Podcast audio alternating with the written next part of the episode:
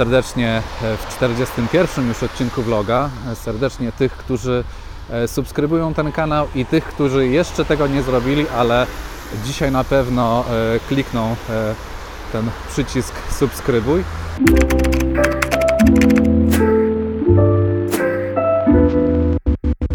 Ja tymczasem pędzę na spotkanie z ciekawym gościem. Zresztą tylko tacy w tym vlogu się pojawiają.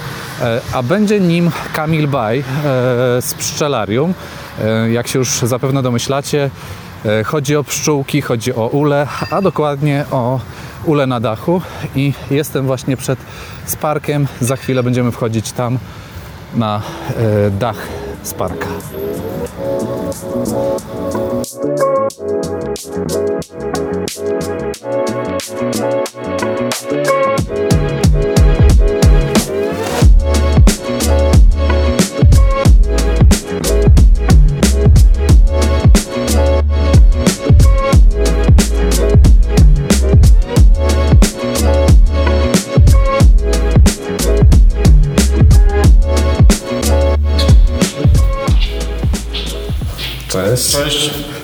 Właśnie, to jest ten człowiek, o którym Wam mówiłem. E, człowiek, który ma nietypowy pomysł na biznes, no bo e, jednak ule w dużych miastach czy na dachach e, tych miast, wieżowców, to nietypowy biznes, prawda? No, mam wrażenie, że chyba jesteśmy jedyną taką firmą w Polsce, która działa powiedzmy na większej ilości niż kilka pasiek. A mamy w samej Warszawie 30, chyba 4 teraz pasieki i jakieś 30 w innych miastach Polski, czyli no to wchodzi w grę jakieś tam kilkanaście już miast, jakby tak policzyć administracyjnie. E, bo sama ta górnośląsko-zagłębiowska aglomeracja, czyli Katowice, no to jest tak naprawdę kilka, kilka miast, e, a mamy i ule w Katowicach i w Gliwicach, gdzie prowadzi te ule Łukasz, przybył nasz, nasz współpracownik. Także ja się głównie zajmuję Warszawą, mhm.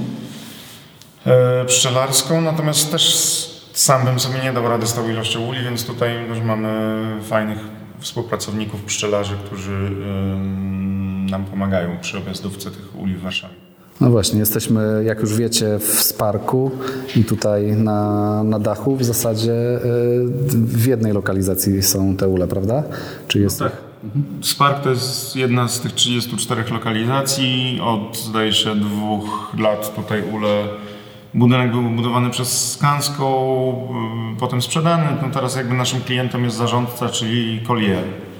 Mhm. E, I tutaj stoją cztery y, pszczele rodziny. Tak, dziękujemy bardzo za, za, za zgodę na wejście i pokazanie tych uli, tej pasieki. I przy czym to jest bardzo fajne miejsce, które można pokazywać jako przykład, bo ono było w zasadzie stworzone od y, jeszcze projektu, który zdaje się robiła pracownia Kurowicza, z tego co pamiętam.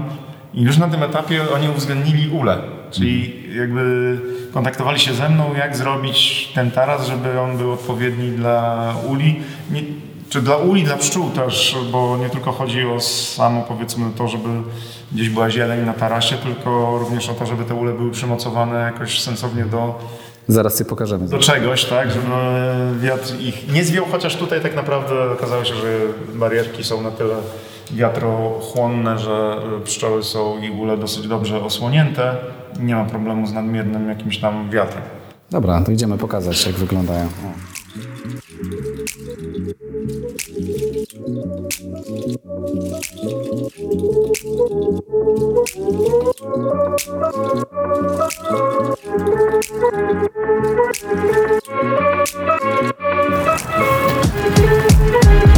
dziewiczy puch po prostu tutaj na tym dachu, nikt tutaj nie chodzi. Dokładnie. Co, to, to powiedz w takim razie, co tam się w środku teraz dzieje. Nie, nie możemy tego otworzyć, nie? Nie będziemy otwierać, no bo to by wpłynęło niekorzystnie na pszczoły, w tym sensie, że no jak się nie ma potrzeby robić, to się nie robi przy pszczołach, żeby im nie przeszkadzać tak zwyczajnie, a szczególnie zimą, dlatego że one tworzą teraz na ramkach, które są powieszone gdzieś tam w środku tego ula, tworzą taką trójwymiarową strukturę zwaną kłębem. E, to jest po prostu no, coś w kształcie elipsy czy, czy, czy koła e, tworzone przez same pszczoły. Ten kłąb jest poprzecinany ramkami z tym pokarmem, na którym one siedzą one grzeją ten pokarm, grzeją siebie nawzajem i w środku grzeją matkę tą królową, która powinna mieć no, temperaturę powyżej 20 stopni, niezależnie od tego ile jest na zewnątrz. Zawsze mam przy sobie standardowo, jak wchodzę do pasieki, bo jakby się zdarzyło, że na przykład dzisiaj, no nie wiem, z jakiegoś względu byłby przewrócony ul, no to zawsze mam ze sobą e, czy tam dłuto pszczele, pszczelarskie, czy kapelusz, który mi pozwala na to, żeby no, coś zrobić przy pszczołach, ale też każdy pszczelarz zwykle ma coś takiego jak podkurzacz, czyli powiedzmy metalową skrzynkę, w której są, no w tym przypadku akurat próchno i zioła, ale zwykle są, jest to jakieś tam drewniane drewno spróchniałe i to się podpala. Mhm. Eee, dym nie zawsze się kieruje na pszczoły, bo nie zawsze trzeba, nie? Ale zawsze pod ręką dobrze jest w razie czego mieć, tak? To nie jest, to nie jest ujma dla pszczelarza, jak ma ze sobą podkurzacz i go czasem e, od czasu do czasu mm, użyje. Mhm. Tak jak Ciebie słucham, to mam wrażenie, że ten e, biznes pszczelarski jest dosyć skomplikowany. Jak to wygląda od kuchni? Bo mówię, no tutaj ta wiedza e, dosyć obszerna, tak, na temat pszczół, na temat tego, jak je pielęgnować, jak, jak dbać o to, żeby finalnie ten produkt, czyli miód, był najlepszej jakości i w ogóle, żeby był. Ale biznesowo mówisz tam ponad 30 lokalizacji. No tak, to jest, to, no po pierwsze... Bo można chyba zdradzić, że ty tak trochę, trochę trochę porzuciłeś korpo, żeby się tym zająć, tak kurczę, bym no powiedział tak, odważnie. Trochę, jeszcze inaczej bym powiedział. To znaczy pszczoły były w moim życiu wcześniej niż korpo i wcześniej niż studia i wcześniej niż liceum nawet, yy, bo hobbystycznie gdzieś tam zacząłem pomagać w rodzinnej pasiece w latach 90., kiedy kończyłem podstawówkę. Także to był taki moment, w którym się tym pszczelarstwem zainteresowałem, a do 2016 roku pracowałem w Ernst Young w doradztwie biznesowym, gdzie no można powiedzieć dosłużyłem się e, szarży menadżera. No i rzeczywiście mm, powiedzmy... To doświadczenie procentuje teraz? Ja myślę, że dużo wyciągnąłem wiesz, z pracy z korpo. Yy, na pewno poza kontaktami to jest jakieś trochę takie wiesz, biznesowe obycie. To, że oferta wygląda inaczej niż złożona przez kogoś tam na świstku papieru, nie wiem. To, że jest podejście do klienta, które. Mm, no, mam wrażenie, odróżnia nas od masy innych pszczelarzy, którzy w ogóle nie są w stanie sobie wyobrazić, że klient może chcieć sobie na przykład jakąś etykietę, nie daj Boże, swoją własną zrobić. Więc są takie rzeczy, które, które pszczelarze teraz wprowadzają ci, że tak powiem, pewnie młodsi albo ci, którzy mają jakieś kontakty biznesowe, ale no, myślę, że ja to dużo, dużo zaczerpnąłem z pracy w korporacji, natomiast sama ta zmiana no, to był skok na na wodę, która nie wiem, czy była głęboka właśnie, czy była bardzo płytka i nie wiadomo, czy bym sobie kręgosłupa nie połamał, bo no jednak po e, takim roku działalności e, stricte powiedzmy na pszczołach się okazało, że praktycznie przejadam swoje oszczędności, bo model na początku był trochę inny. Mieliśmy się głównie utrzymywać z miodu. Okazało się, że po prostu koszty jeżdżenia po małych pasiekach w mieście zjadają kompletnie nasze e, przychody czy przejadają nasze przychody, no i trzeba było mm, zupełnie jakby powiedzieć klientom, że okej, okay, nagle to nie jest cena tam powiedzmy kilkuset złotych za, za rok y, plus za miód, tylko to jest cena kilku tysięcy złotych za, za rok, czy nawet kilkunastu tysięcy złotych za, za rok za prowadzenie pasieki z miodem. Yy, więc no jakby zupełnie inna skala. No ale okazało się, że no jakby na tyle to jest fajne yy, i na tyle to jest fajny gadżet, można powiedzieć, ten miód, że po co ma firma wydać, nie wiem, 10 tysięcy złotych na zakupienie dla swoich yy, yy, pracowników czekoladek z hurtowni, które każdy z nich pewnie może sobie kupić sam, jak może za tą samą cenę mieć miód z własnych uli na dachu, mieć jakiś wpływ fajny na środowisko, mieć jakiś fan y, z tego, że te ule stoją, bo jest jakieś zainteresowanie pracowników. Yy, móc to podpatrzeć, dostać jeszcze jakiś newsletter, a, a, dodatkowo jeszcze zrobić jakieś warsztaty o pszczelarstwie, więc to jest zupełnie jakby inna mam wrażenie, dużo fajniejsza, fajniejszy sposób zagospodarowania pieniędzy, czy to marketingowych, czy to nie wiem, na jakichś tam HR-owych, ale też yy, różne możliwości właśnie takiej edukacji się nasuwają po tym, jak, jak te yy, ule zaczynają gdzieś tam funkcjonować.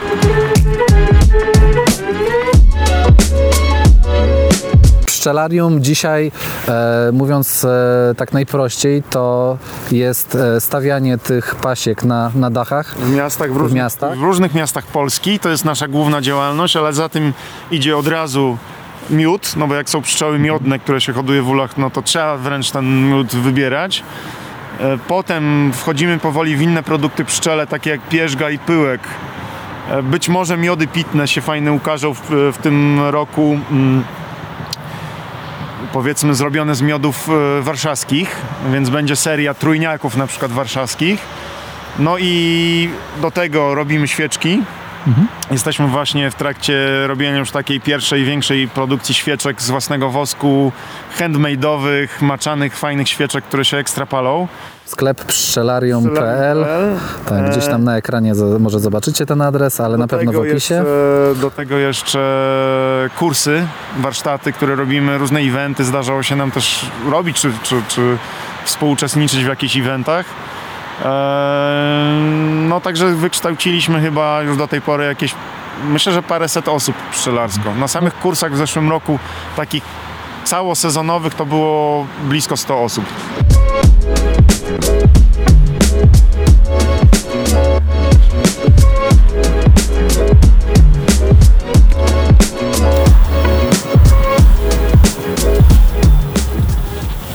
To jest ten osób zimowy, nie? O którym mówiłem. Tam leży tak naprawdę, nie wiem, pewnie jakby zliczyć, to pewnie byłoby kilkadziesiąt pszczół na dennicy. Są pszczoły po prostu, które albo były za młode, jak tworzył się kłąb, albo były za stare, albo były źle odżywione, albo były w jakiś sposób chore. No to ciężko stwierdzić. Można oddawać y, tak zwany osób do badania. Tam może wyjść, mogą wyjść różne rzeczy, ale te pszczoły nie wyglądają źle w sensie. To też się da ocenić, czy generalnie kłąb, czy rodzina jest zdrowa, bo te pszczoły mają w miarę normalne odwłoki, nie skurczone, nie yy, zbyt duże, nie takie opuchnięte. Nie noszą oznak na sobie warozy, czyli takiego pasożyta pszczół, o, który, o którego leczeniu mówiłem. Nie widać przynajmniej tak na pierwszy rzut oka. No więc nawet po martwych pszczołach można powiedzieć, czy generalnie reszta powinna być, że generalnie reszta powinna być w miarę zdrowa. Są na dnie ula takie resztki wosku, które pszczoły zrzucają w dół, siedząc na, tych, na plastrze i otwierając komórki, żeby dobrać się do miodu, który zgromadziły w poprzednim sezonie, do miodu, czy też tak właściwie mieszanki miodowo-cukrowej, no bo mówiłem o tym zakarmianiu, w związku z tym to zakarmianie daje pszczołom dodatkowy pokarm poza tym, co one same sobie zgromadziły, czyli miodem. No i na tym przeżywają, a powiedzmy od pierwszych ciepłych dni, no to już jest kwitnienie na przykład yy, leszczyny, wczesne, yy, yy, wczesno kwitnące gatunki klonów, których jest w mieście bardzo dużo, więc rozwój też wiosenny pszczół jest bardzo uwarunkowany tym, co kwitnie od yy, wczesnej wiosny, a w mieście akurat z tym nie ma problemu, bo i leszczyny są i, i dużo jest klonów, także to jest fajne też środowisko pod tym względem. Teraz najważniejsze, e, gdyby oglądał ten odcinek e, ktoś, kto zarządza tego typu obiektem w dowolnej części Polski, to co może zrobić, e, żeby miał właśnie taką pasiekę? Bo rozumiem, że dach to nie jest wymóg, możesz gdziekolwiek ją zainstalować. Jakiego słowa użyć? No, posadowić pasiekę, tak my Posadowić. zwykle mówimy, chociaż nie czepiałbym się słówek. No dobra, co, co ma zrobić? Bo wiadomo, pszczelarium.pl, ale, ale co dalej? Może jest jakieś e, rozwiązanie, Nie ma właśnie które... niestety takiej jasnej procedury, nie? bo czasem no, są jakby takie wytyczne ogólne, ale tak naprawdę, żeby się dowiedzieć, czy pasiekę można postawić, czy nie, no to nie obędzie się bez wizyty i my tą wizytę nazywamy wizją lokalną. To jest zupełnie gratis, proszę zadzwonić. Ja czy ktoś ode mnie przy- przyjeżdżamy, oglądamy miejsce wspólnie z Wami, orientujemy się, czy można to zrobić bezpiecznie, czy można to zrobić, że tak powiem, dobrze dla pszczół, żeby też im nie zaszkodzić, no i żeby jeszcze pszczelarz miał szansę do tych uli się dostać, bo ule to jak, się, jak ktoś ma ule, to oznacza, że trzeba je serwisować, trzeba się tymi pszczołami opiekować. przy tym się często nosi ciężkie rzeczy, także jak jest miejsce dostępne jedynie przez drabinkę przeciwpożarową pionową, to to miejsce akurat odpada z tego względu, bo no, byłoby to bardzo, bardzo niebezpieczne dla pszczelarza, żeby starać się dostać do, do, do takiej pasieki. Także takie trzy kryteria i my oceniamy wtedy miejsce, no i na tej podstawie jesteśmy w stanie powiedzieć, czy, ile i w jakiej cenie tak naprawdę. No właśnie, i ta cena, te, ta cena najistotniejsza, nie warto tu się, jak to mówią, szczypać, tak? No bo jednak e, pożytku z tego jest dużo. No i te przede wszystkim duże firmy, korporacje powinny dbać troszkę o to, żeby, żeby te miasta tętniły życiem, tak? A pszczółki jednak to życie. Mamy różnych dają. klientów. To nie, nie zawsze są takie duże korporacje wbrew pozorom. Eee, tak jak mówiłem, to są też instytucje publiczne. To są, e, to są, to są e, dzielnice, to są miasta, nie? gdzie świadczymy takie usługi po to, żeby e, e, właśnie bardziej na to zapylanie zwracać uwagę wtedy, e, że pszczoły świadczą usługę zapylania.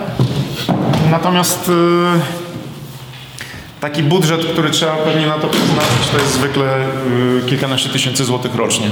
Dla jednych firm dużo, dla innych firm mało, ale no na pewno nie jest to usługa dla osób prywatnych, no bo to zwykle no, osoba prywatna nie jest w stanie pokryć dla samej swojej przyjemności takiego kosztu, ale gdyby ktoś nie miał nawet budżetu takiego kilkunastu tysięcy złotych, to my też oferujemy taką usługę adopcji uli, Czyli mamy naszą pasiekę. W Warszawie jest pasieka na Forcie Mokotów, którą, y, gdzie mamy powiedzmy ule takie udostępnione do adopcji, co wtedy kosztuje dużo, dużo taniej, ale ul wtedy stoi u nas na pasiece, a nie na budynku u kogoś. Jest nam po prostu go wtedy też łatwiej serwisować. Wymarzliśmy, jak te pszczółki. Troszeczkę tak. Dziękuję bardzo. Dzięki. Dzięki, Do do zobaczenia. zobaczenia. Hej. Cześć.